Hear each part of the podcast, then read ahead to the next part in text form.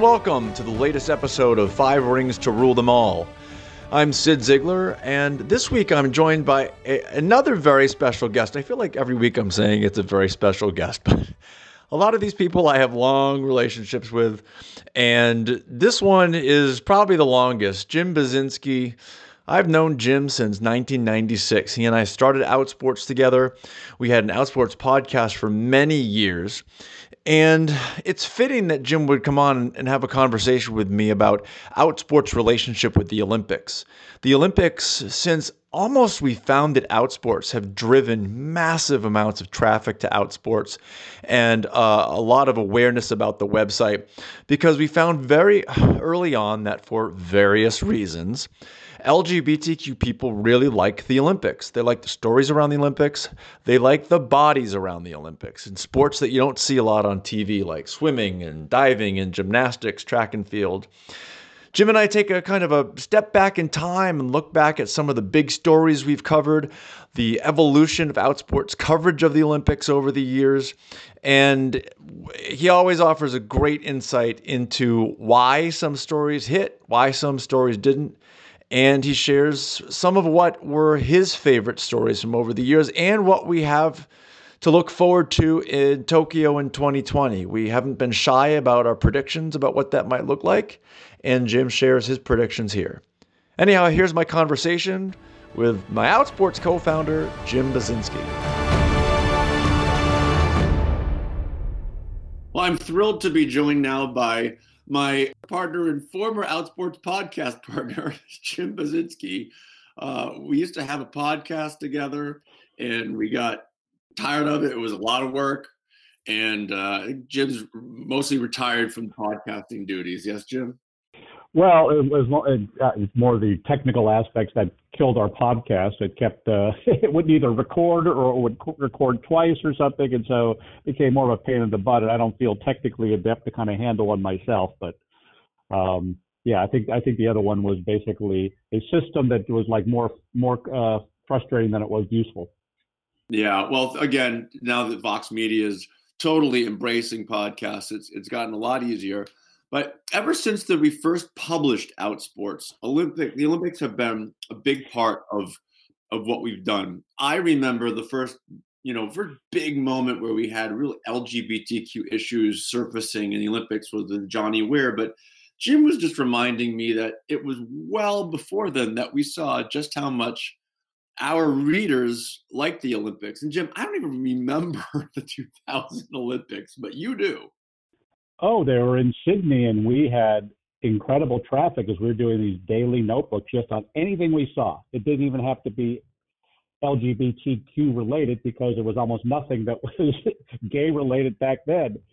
And a lot of it was just the sports themselves and also honestly commenting on who the hot athletes were, which is why I think we've kind of come full circle. In 2016, the New York Times did a story on how gay men watch the Olympics for eye candy and I think they quoted they quoted both of us, I believe. And the joke to him was, "Well, that was our idea 16 years ago, and you finally caught on, and we sort of have stopped doing that, and everyone else is sort of like coming late to the game." But for the longest time, that was sort of one of the things about our coverage that actually did drive it because it was almost taboo growing up in my generation for for men to talk about men physically, like admiringly physically.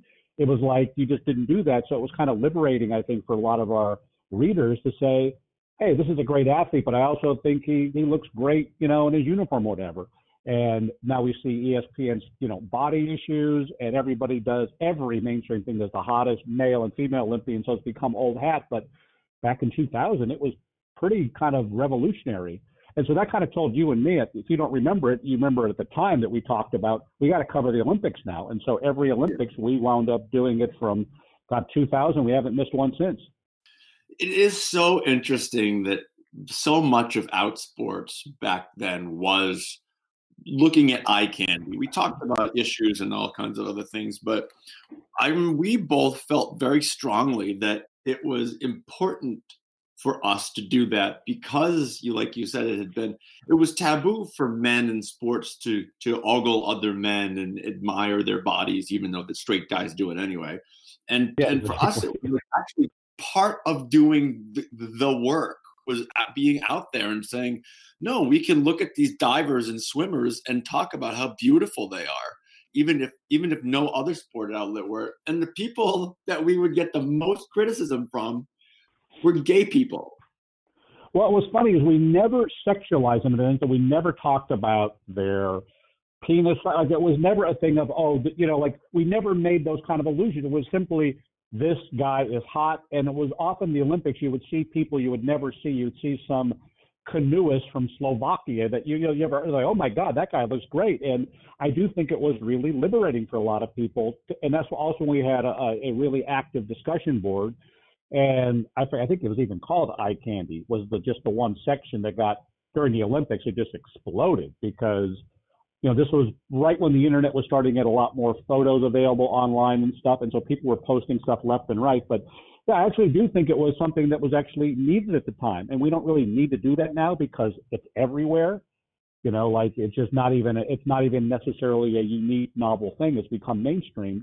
So we've kind of pulled back from that in a great way. But I think at the time it was actually necessary for a lot of just people who are, who are LGBTQ sports fans does not have to be embarrassed about it today in 2020 when i look at other lgbt publications um, objectifying athletes and oh here here are five hot uh, football players today i roll my eyes at it because I, we've quote unquote evolved beyond that. The community is quote evolved beyond that meaning it's not like doing that isn't like um, isn't advancing anything that we're doing at this point. It's just it's just kind of admiring beautiful men instead of actually like opening the sports world's eyes to the fact that gay men exist in sports. And so when I see other people doing it now, I don't know, it feels kind of it just it, it feels odd to me, even though it, we were doing it 20 years ago.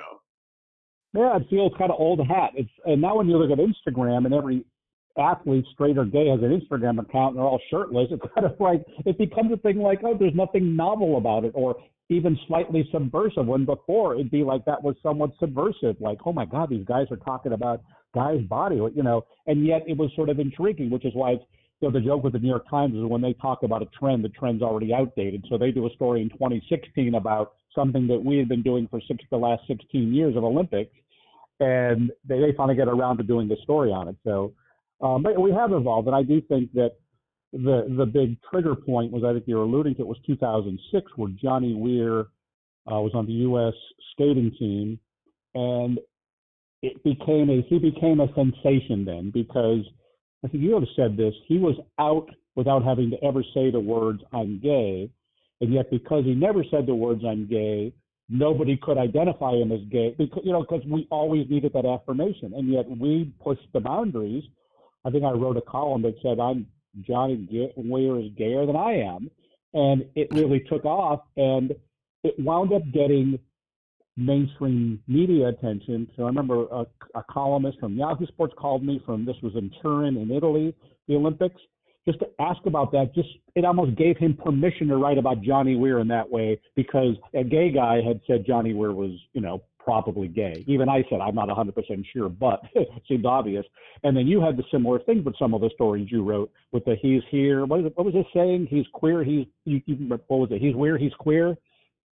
Well, I can't remember exactly what it was. I think we coined a term, NBC coined a term, and I, I think NBC because they had Queer Eye for the straight guy. I, I think they did weird Eye for the for the I can't remember what it was, but they they had to play on that. Yeah, you're right. It was Weir. Yes, correct. It was. Yeah. Weir Eye for the straight guy or something like that. And and I mean, this was during the Olympics. Johnny was not talking about his sexual orientation. He refused to talk about his sexual orientation, but he would appear in segments called Weir Eye for the Straight Guy or whatever it was. He'd wear he he he he was in a documentary with his little Hello Kitty pillow. He was um, had these giant sunglasses that looked like something Jackie O would wear, and then his his outfit was uh, a, a quote unquote swan he named Camille, and you were just watching him. It was so clear, even in 2006, that he was saying, "You idiots! Of course I'm gay." And it was like a to me, it was like a game that he was playing, where he wouldn't just he wouldn't just say it, he wanted to say it with all of his actions. And to me, he did. But to a lot of people, a lot of people were, I don't remember being kind of pissed that he wouldn't just say the words.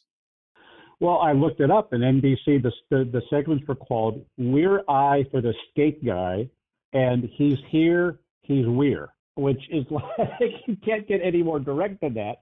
But it was funny because it gave, I mean, the Washington Post, uh, one of their columnists who I know is gay, did a whole column on Johnny Weir and his fashion sense, and he kind of he was the first sort of one that went more mainstream just because, and now he's NBC's lead figure skate commentator, so it really worked out for him. Yeah, well, and, and, of course, in 2010, Johnny Weir and Evan Lysacek were kind of in this, or no, 2000 was it 10? Was it? Yeah, it was 10, and it was kind of like the gay guy and the straight guy, like the straight masculine Evan Lysacek and the flaming queen Johnny Weir, yep. and it was interesting how the media kind of pitted the two against each other in that way. Yeah, and I think it was because they always need a narrative, and that was sort of their narrative. Um, but I do think, you know, Johnny actually really pushed the envelope, and in a sense, he was simply being himself. And I, again, I, I'm crediting you because you said something I hadn't thought about that. He was basically saying, "I'm gay" without even saying it. Like he never hid who he was. He never, you know, he never felt a need to use the words "I'm gay" because he simply was almost like, "God, isn't it obvious?"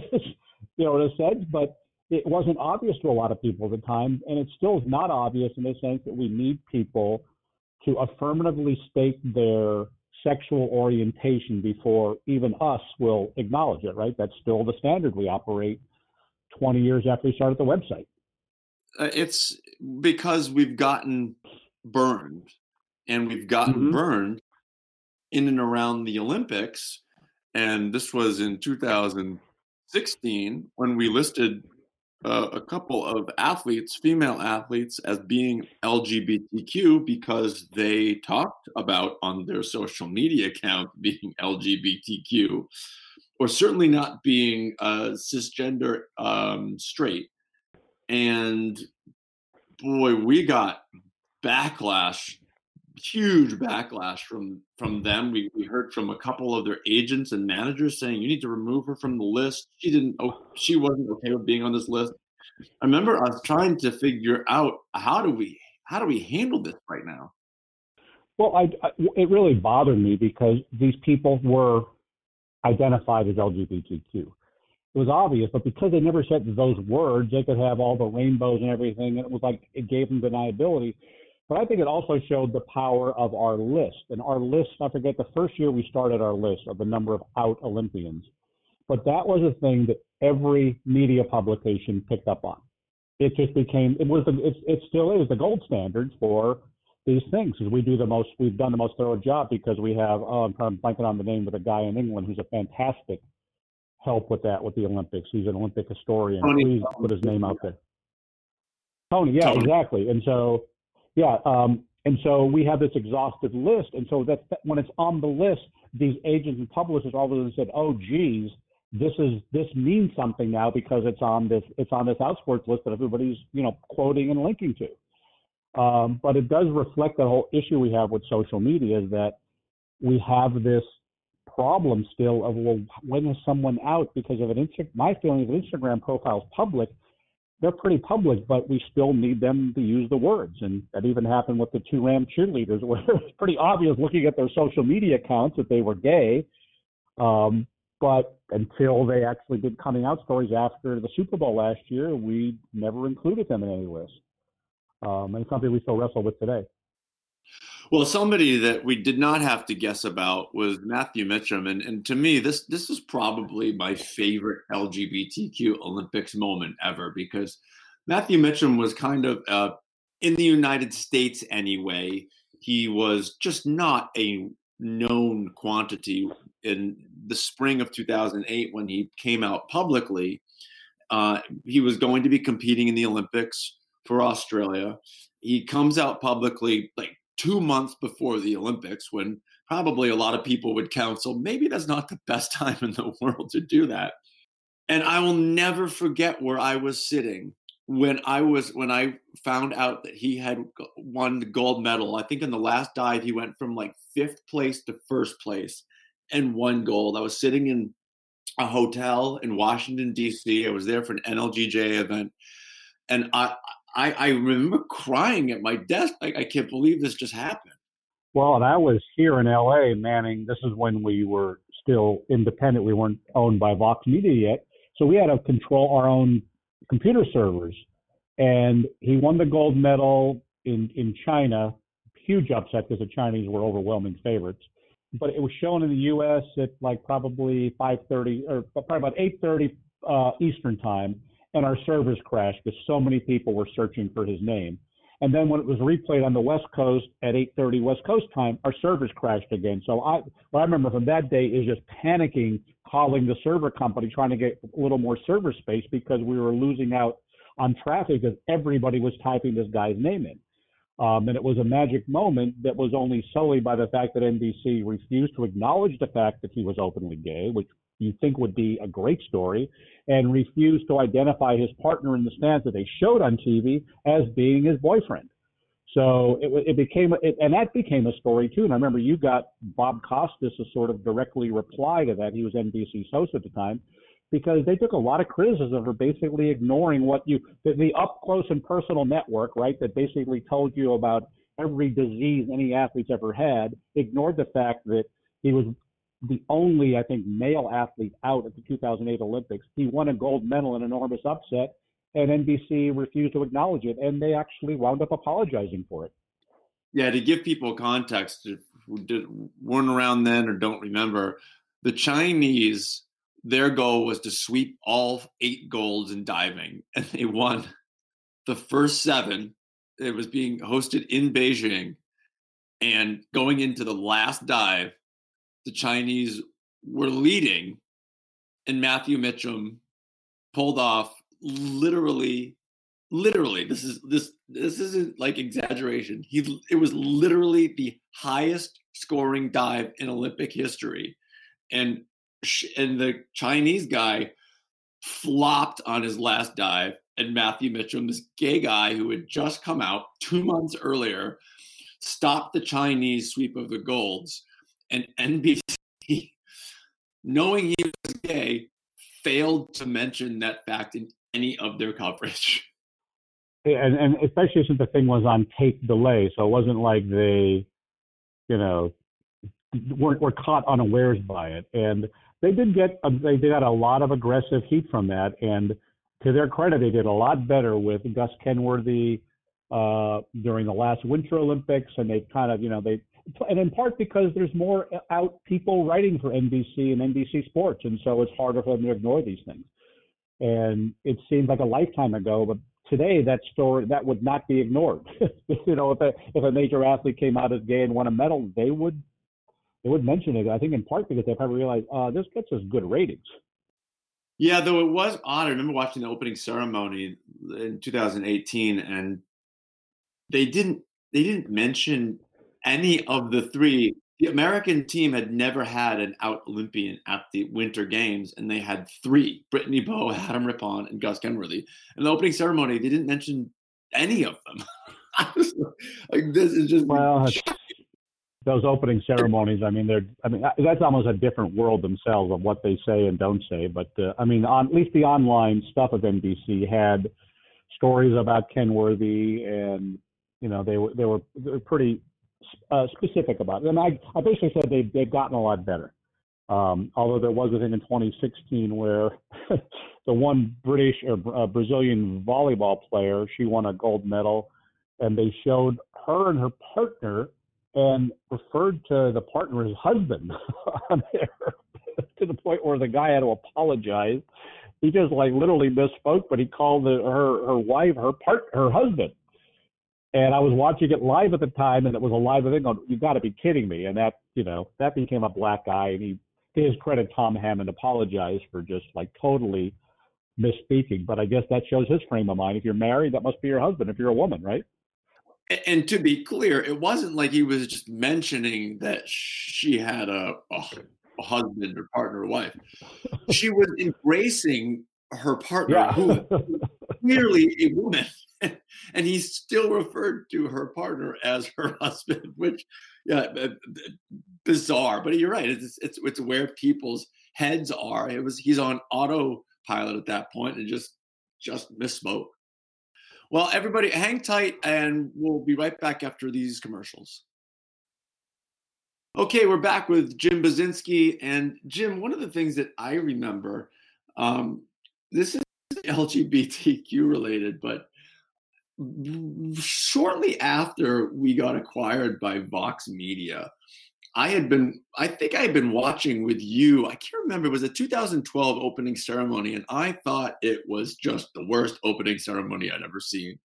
And I remember writing a a a critical review of it that got insane traffic, in part because I very intentionally, as I was mocking it, called one of the um, famous British uh, characters in the opening ceremony, the like Abraham Lincoln, and the Brits were so furious that I would mistake this incredibly well-known British figure for Abraham Lincoln. When, of course, the whole time I was just, I was just, it was just joking around about it, but the, the the the people in the UK took it so seriously, but we got a crazy amount of traffic from that. Uh, that uh, uh, just quickly, it was Chris Marlowe, not Tom Hammond, that called uh, the Brazilian volleyball player's wife husband. So I apologize to Tom Hammond for that. It was Chris Marlowe. Um, but in 2010, during the Vancouver Olympics, I wrote a review of the opening ceremonies and basically called it, well, what, what else would you expect from Canada but to put on a boring opening ceremonies? And it was just, again, kind of a throwaway, jokey thing. And the, the amount of traffic and comments we got from just these indignant Canadians, it was just, it just shows the power of the Olympics. I mean, that is the, you know, your your thing is like you're you're obviously being sarcastic. You know it's not Abraham Lincoln, but people take umbrage. How could you identify so and so as Abraham Lincoln? And I mean, these host countries get so sensitive if you if you at all criticize anything they do. Um, and those are two great examples. And we'll see. I'd be curious to see what what the Japanese come up with Tokyo. Just some of the bizarre Japanese characters they have. I mean, it might just be head tripping. Well, I remember, yeah, in the 2010 Olympics, at the very end, I think it was Wayne Gretzky was going to light light the flame or light gonna light something and it, it like it it wouldn't work. Do you remember this? It was like unfold yep. like the unfolding rings or something, and like three of the rings wouldn't light. I was such a it was such a mess. and that stuff's seen by you know hundreds of millions of people, so it's it's going to get noticed. Well, looking ahead now, Jim, uh, you know, every year we've recapped. The, well, we've we pre previewed and then recap the number of out Olympians, and somehow it, it, changes over the course of the Olympics. Um, and and it, every every four years that number seems to double. And you and I have, you know, talked pretty openly about our belief that the, the number of out athletes, the next one's going to be over hundred.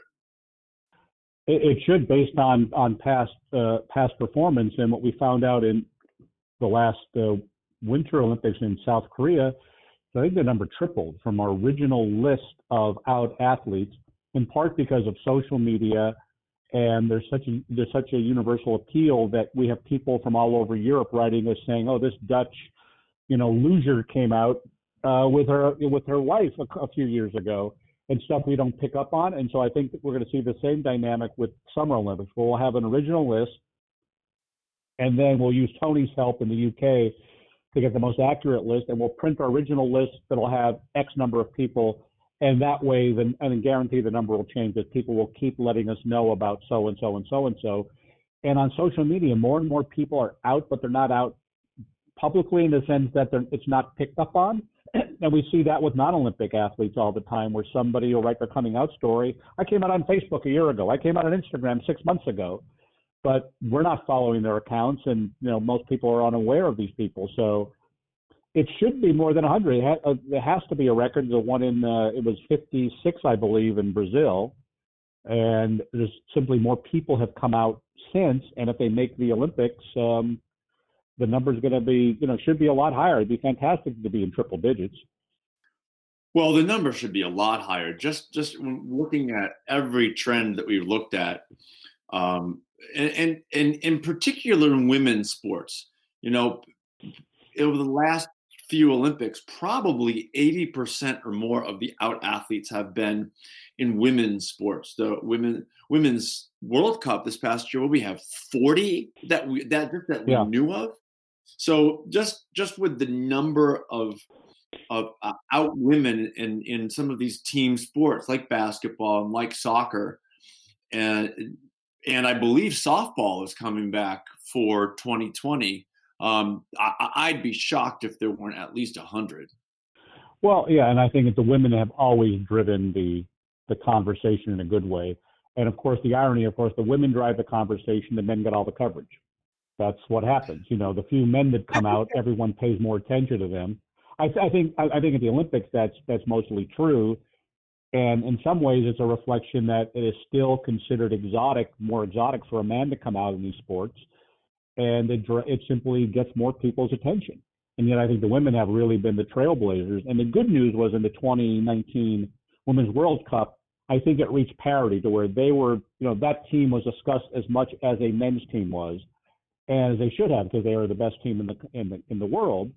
But for the first time, we saw that reflected in the in the amount of coverage of LGBTQ women in um, in, in in soccer, of which it was like you said. I think we started with 17 or 18, and it had almost tripled by the time the final list came out.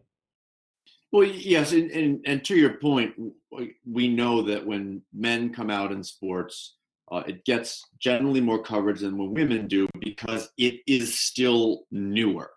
There are out men in sports, but it's still in professional sports and elite level sports. There just aren't many. It's probably the women, you know, if you wanted to put a number, I would guess the women are about 15 years ahead of, of the men and but i do think that just the coverage of these out women is has increased dramatically because the media is paying attention to women's sports more often so when elena delle donne gets married and uh, Ashlyn Harris and Ali Krieger get married, and Megan Rapinoe says something. These athletes are just getting covered more because there's just more attention to women's sports. Yeah, and I do think that's another sign of how the power of having legal marriage is that now there is something that can be pinned on. There's an announcement, there's a wedding, there's pictures. Whereas before, getting a civil partnership, if it was possible, didn't have the same oomph to it. So just the marriage itself has, has sort of led us because those are all public events. I mean, a marriage license is a public document, so no one could even try to hide getting married, right? It's like you could hide having a boyfriend or girlfriend of the of the same sex, but you really can't hide the fact that you're getting married because you're saying in a sense that we want the world to know we're together. And so that that you know that's one of the powerful things I think that that same-sex marriage has had. We're seeing it in the stories we run in outsports. A lot more stories will deal with a, a wife or a husband. We have uh, one coming up this week as a college volleyball player, and him and his husband are getting married, you know, this year. So, and they're they're like 21 never would have happened, un, unimaginable 15 years ago. Married at 21. That's that's wow. I that I can't even imagine that for my own life. Yeah, well, out till I was 22. so, um, the, the, story that I want to kind of end with is um, the, the the the worst story that we've had to deal with at the Olympics, and that was in 2016 when a straight cisgender reporter thought it would be uh-huh. interesting uh-huh. to trap some closeted athletes on Grindr and reveal their identities, some of whom were from countries where being gay is illegal. And eh, that, you know, I, I, I remember that. I remember being so angry that this was happening. And it's it's kind of shocking that that guy that guy didn't lose his job. He hasn't he hasn't peep on social media since, but it just it's shocking the the repercussions to him in his career seem to be nothing despite literally entrapping closeted gay men on Grindr and outing them. Yeah, and as employer the Daily Beast, I don't think ever really had a full reckoning or accounting of how this happened, how it made it through the editing process, how someone, you know, and, and, and did this guy just direct publish to the web? Was that the idea? Because I, you know, I work at the LA Times, and that would never happen at the LA Times or the New York Times. I mean, someone would have flagged that. Someone would have sort of somebody in the chain of, you know, who who themselves LGBTQ would have saw that and immediately raised a red flag but the Daily Beast sort of never really had any consequences. That was very disturbing. They took a lot of heat for it, and they took the story down, but the damage had already been done. And it wasn't like they named the people by name, but they gave enough descriptions that people were immediately able to figure out five people just by the descriptions they had given. And some of them were in countries where they literally could have been faced uh, imprisonment or worse, maybe. So yeah, it really was. It was this idea that someone, oh, what a great idea of posing, a, a, you know, on Grindr, and it was a disaster journalistically. But as far as I can see, nothing bad ever happened to them. Yeah, well, again, it's I, will be curious to hear from people what Grindr and other social media apps look like in Tokyo, and if, if that episode had a chilling effect. Because because talking to a couple of people who were on the ground they said that the fear was very real and that people just disappeared from Grindr because they were they were athletes, they were Olympic athletes on Grindr and and and other social gay social media apps. And and um, talking to a couple people, they said that they just people just disappeared out of fear. I understand that. I could see the same kind of caution being in 2020 because you have no idea now who's monitoring this kind of stuff. And if you are an, if you're an Olympic athlete, you, I would be I would be extra careful. If you're from a place where it would be dangerous for yourself to be known, especially. Um, there'll probably be a lot of people that don't care. They're going to be on it. Who cares if somebody you know randomly finds out? But no, and this is the this is the one time where a lot of these athletes actually can maybe be themselves, and to have that guy kind of just screw it up and not face any well, we can see any repercussions is really kind of sad. Well, Jim, you and I could talk and talk and talk about all this stuff, but um, I end every interview with the same two questions. And the first one I'm not going to ask you because the name of the the pod the podcast Five Rings to Rule Them All comes from a line in Lord of the Rings, and I know you. I think you've seen the three movies because I think that was a thing you did at Christmas, if I remember correctly. But that you have yes. no interest in it, right? I still, well, I, I, let's not get into the Lord of the Ring. I just don't know enough about them to say. I, I know there are rings involved, but I still don't really understand why they didn't take the dragon and flying at the rings in the first place, as opposed to going on a long walk by by foot. But that's another story you can fill me in on later. God, hopping on a dragon would have made it a lot faster. You're right. Exactly. Um, the, it would have been. We couldn't do nine hours of movies that way the question that I think you will have an answer for is tell me an Olympian who's inspired you. I just think Matthew Mitcham because he just he came out in May of 2012, 2012, uh, 2008, sorry, and simply declared who he was, and then went and competed at the highest level and won a gold medal. And he showed being out had no impact on him. It may have actually, for all we know, helped him because it took no pressure. And just that act of simply declaring who he was, to me, was really powerful and should be a real statement for other athletes that this idea that this is career killing, career damaging. He showed it the opposite. He won a gold medal when no one expected him to win a gold medal, setting a dive mark that was the highest in history. So I think that would have to be Matthew Mitcham because I think he's a historic figure in that way. I was a track and field fan growing up. I love watching Carl Lewis and uh, Florence Griffith Joyner and, and watching Usain Bolt um, win that win his first Olympic gold was was, was like magic. But that moment oh. was probably my favorite uh, Olympic moment. Matthew, Matthew Mitcham winning that gold medal. That was that was just like it was written in the Hollywood script. Yeah, really, totally. Well, we could do so- this again. Uh, we'll do this again sometime actually during Tokyo. We could be talking live as the Olympics are going on. Yeah, we'll definitely do that. I'll, I, I may end up doing uh, every day from uh, during the Olympics, but we'll we'll we'll, we'll we'll talk about that down the road. But thanks yep. again, and uh, see you soon. Outsports is going to be covering the 2020 Olympic Games very heavily leading up to the Olympics and during the Games themselves this summer in Tokyo. And it's always a, ton of fun covering the games because the LGBTQ athletes, frankly, they do very well. People always come out right before or during the games, and, and stuff always happens. So, anyhow, J- Jim will be a big part of that, as will the whole Outsports team. Come back next week. I have a really cool guest. Kerron Clement is coming on. He came out publicly a couple of months ago. He's an Olympic gold medalist in track and field. So he's going to come on and talk about uh, competing for the United States and how he kind of stumbled across coming out at just some track unveiling in Los Angeles. Anyhow, we'll talk to you next week.